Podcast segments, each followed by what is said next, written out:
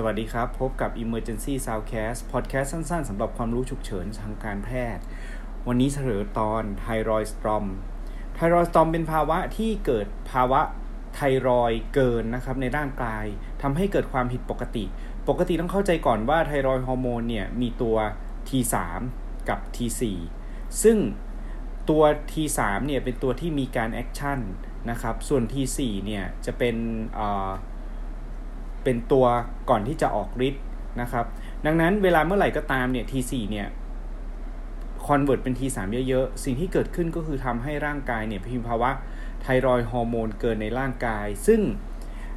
ปกติไทรอยเนี่ยเป็นฮอร์โมนที่มีประโยชน์ทำให้เราเกิด metabolism อะไรในร่างกายเป็นปกติ แต่เมื่อไหร่ก็ตามถ้ามันเกิดภาวะเกินเนี่ย มันก็จะมีความผิดปกติของร่างกาย ส่งผลให้เกิด หลักๆต่อ thermoregulatory ก็คือมีไข้ central nervous system ก็ได้ตั้งแต่เป็น agitation ไปจนถึง seizure ไปถึงโคม่าได้ cardiovascular เนี่ย เกิด tachycardia pedal edema แล้วก็มี heart failure ได้นะครับ แล้วก็มี AF ได้ถึง 30%ทีเดียว แล้วก็มีผลทาง GI ด้วย ก็จะมีคลื่นไส้อาเจียนท้องเสียไปจนถึง มีอาการ liver failure jaundice ได้นะครับ ซึ่งภาวะ thyroid hyperthyroid เนี่ยเป็นภาวะที่เกิดขึ้น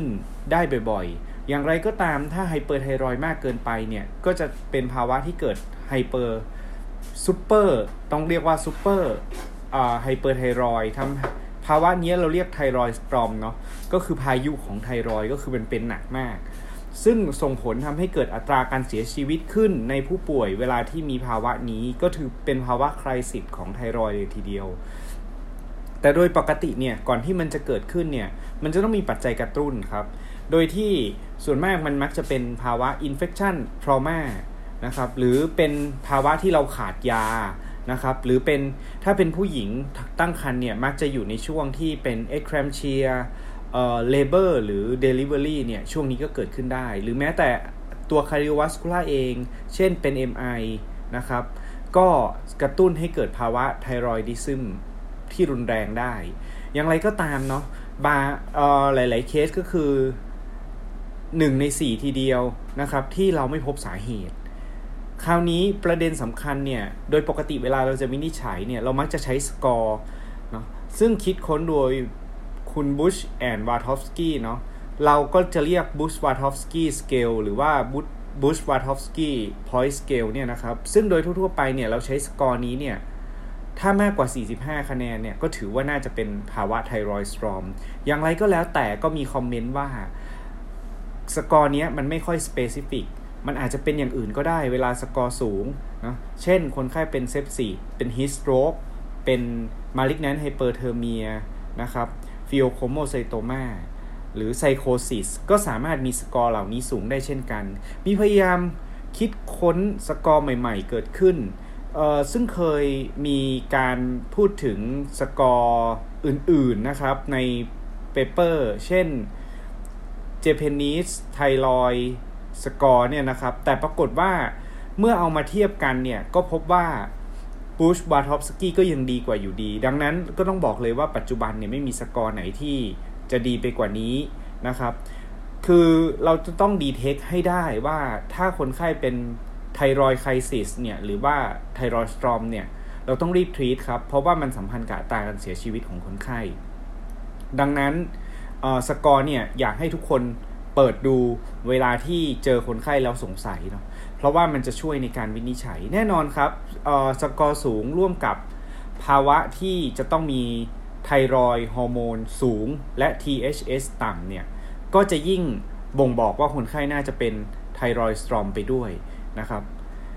เพราะฉะนั้นจุดเน้นของมันเนี่ยก็คือการรักษาหลังจากที่เรา detect ได้ เพราะเราต้องบอกเลยว่า thyroid storm เนี่ยมีการทีตเป็นชุด วันนี้จะค่อยๆเล่าทีละ step นะครับ สเต็ปที่1เนี่ยก็คือ supportive care ก่อน A B C คนไข้ให้ดีนะครับ อาจจะเกิดคู่กับภาวะช็อกน้ำตาลต่ำได้ ให้สารทดแทนที่มีน้ำตาลหรือว่าภาวะนะให้ IV ที่เหมาะสมกับคนไข้ เพื่อทำให้คนไข้เนี่ยกลับมา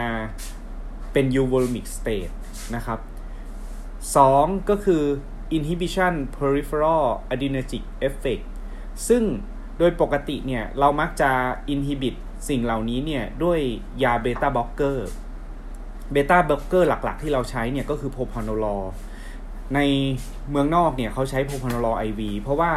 ช่วงที่คนไข้มี thyroid storm เนี่ย ทางเดินอาหารจะดูดซึมได้ไม่ดี ดังนั้น การใช้ propranolol IVหนึ่งถึงสองมิลลิกรัม IV น่าจะดีกว่า อย่างไรก็ตามในประเทศเราไม่มี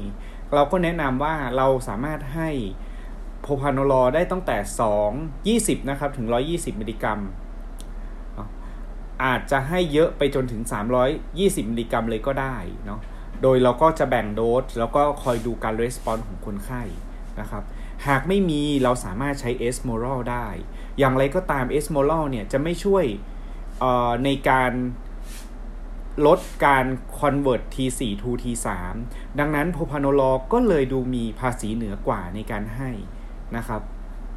แต่อย่าลืมว่า beta block เนี่ยจะต้องให้ในคนไข้ที่ไม่มีภาวะ heart failure ร่วมด้วย ถ้ามีภาวะ heart failure ร่วมด้วย ซึ่งเกิดจาก thyroid storm ได้เนี่ย ก็แนะนำว่าไม่ควรให้ อาจจะต้องลด heart rate ด้วยการไปใช้ digoxin หรือว่าอย่างอื่นมากกว่า ต่อมา step ต่อมายาอีกตัวหนึ่งที่ต้องให้มากเลยก็คือการยับยั้ง new thyroid hormone synthesis นะครับ ก็คือการให้ยา thionamide ยาหลักๆที่เราให้เนี่ยก็จะเป็นยา PTU ซึ่งยา PTU เนี่ยจะเป็นยา first line of choice เลยทีเดียว เพราะว่ามันมีข้อดีตรงที่ว่ามันยับยั้งการผลิต thyroid hormone อย่างที่ 2 ครับ มันจะช่วยเปลี่ยนลดการเปลี่ยน T4 to T3 ดังนั้นมันก็ค่อนข้างมีประโยชน์ แต่อย่างไรก็ตามในปี 2009 เราพบว่ามี case report ที่ค่อนข้างรุนแรง ทั้งเด็กและผู้ใหญ่ มีรายงานว่าเกิด fulminant hepatic failure นะครับ แล้วก็เสียชีวิตด้วย ดังนั้นในปี 2010 เนี่ย FDA สหรัฐเนี่ยก็ back box warning มาเลยนะครับว่า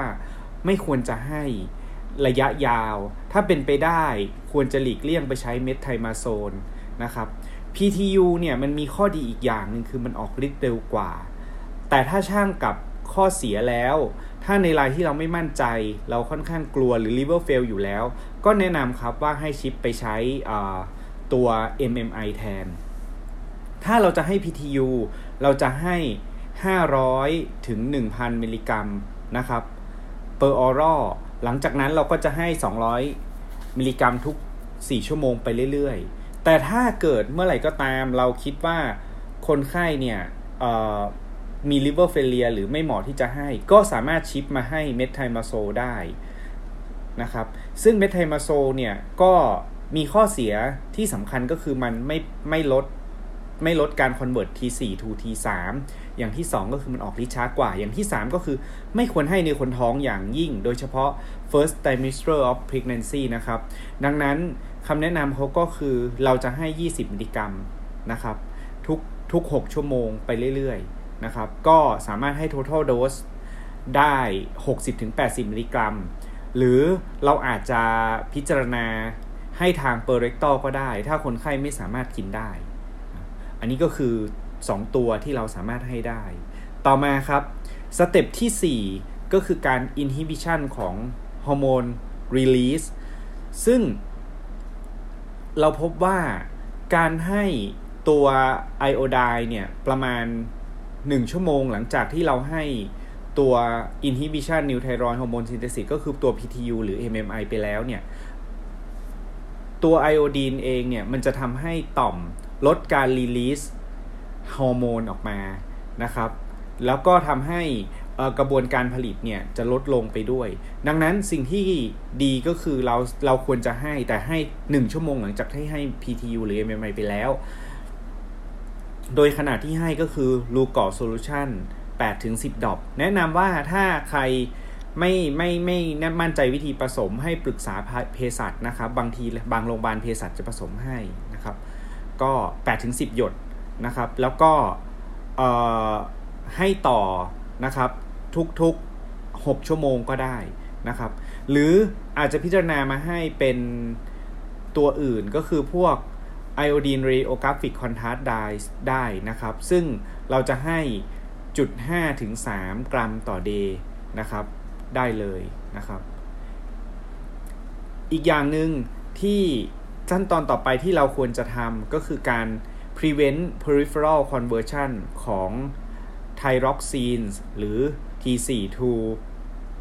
triiodothyronine นะครับ ก็คือ T3 ก็วิธีการลด zero conversion เนี่ย หลักๆก็คือตัวสเตียรอยด์จะช่วยลดตรงจุดนี้ ซึ่งสิ่งที่เขาแนะนำก็คือให้ ไฮโดรคอร์ติโซนนะครับก็เป็น steroid of choice 300 มิลลิกรัมนะครับจากนั้นก็จะให้ 100 มิลลิกรัมทุก 8 ชั่วโมงก็คือไปเรื่อยๆ แต่ถ้าเกิดไม่มีจริงๆ เราสามารถให้ dexamethasone แทนได้นะครับก็คือ dexamethasone 2 มิลลิกรัม IV ทุก 6 ชั่วโมงเนาะก็ขนาดค่อนข้างน้อยกว่าที่เราให้กันอยู่ ขั้นตอนที่ 6 เราจะ prevent การ reabsorption นะครับ หรือว่า remove ไทรอยฮอร์โมนออกไปจากร่างกาย โคเลสไทรามีนเนี่ย มันเป็น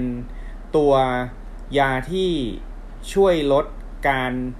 กลับมาดูดซึมของไทรอยครับ เพราะว่าพวกนี้มันจะหลั่งออกทางน้ำดีเนาะ จากนั้นเนี่ยในตัวโคเลสไทรามีนเนี่ยจะไปยับยั้งการดูดซึมกลับครับที่ลำไส้ ทำให้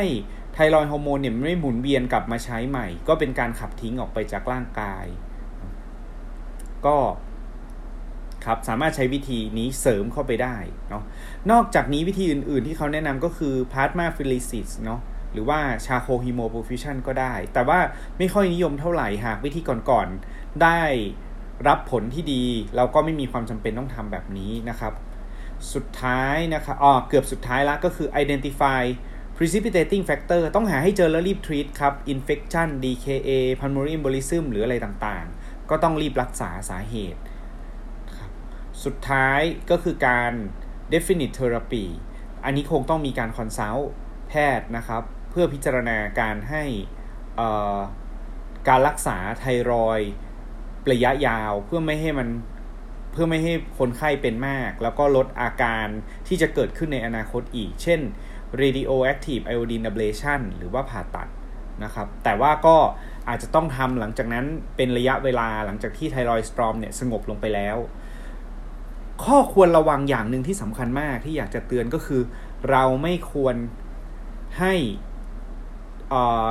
ตัวยาทรีตไทรอยโดยที่เราไม่ได้ตรวจการตั้งครรภ์ก่อน เพราะว่ายาหลาย ๆ ตัวเนี่ยมีผลกระทบต่อการตั้งครรภ์มาก นะครับ ดังนั้นอย่าลืมตรวจการตั้งครรภ์ในหญิงวัยเจริญพันธุ์ด้วยทุกครั้งนะครับสำหรับวันนี้ก็น่าจะเป็นสรุปสั้น ๆนะครับสำหรับเรื่องไทรอยสตรอมนะครับคิดว่าก็น่าจะได้ความรู้ อย่างไรก็ตามนะครับ หลังจากฟังคลิปนี้จบถ้าเกิดใครมีคอมเมนต์หรือว่าอยากฟังเรื่องอะไรก็สามารถคอมเมนต์ไว้ได้นะครับจะก็จะได้ไปนำความเห็นต่างๆ มาทำเป็นคลิปต่อๆไปขอบคุณครับ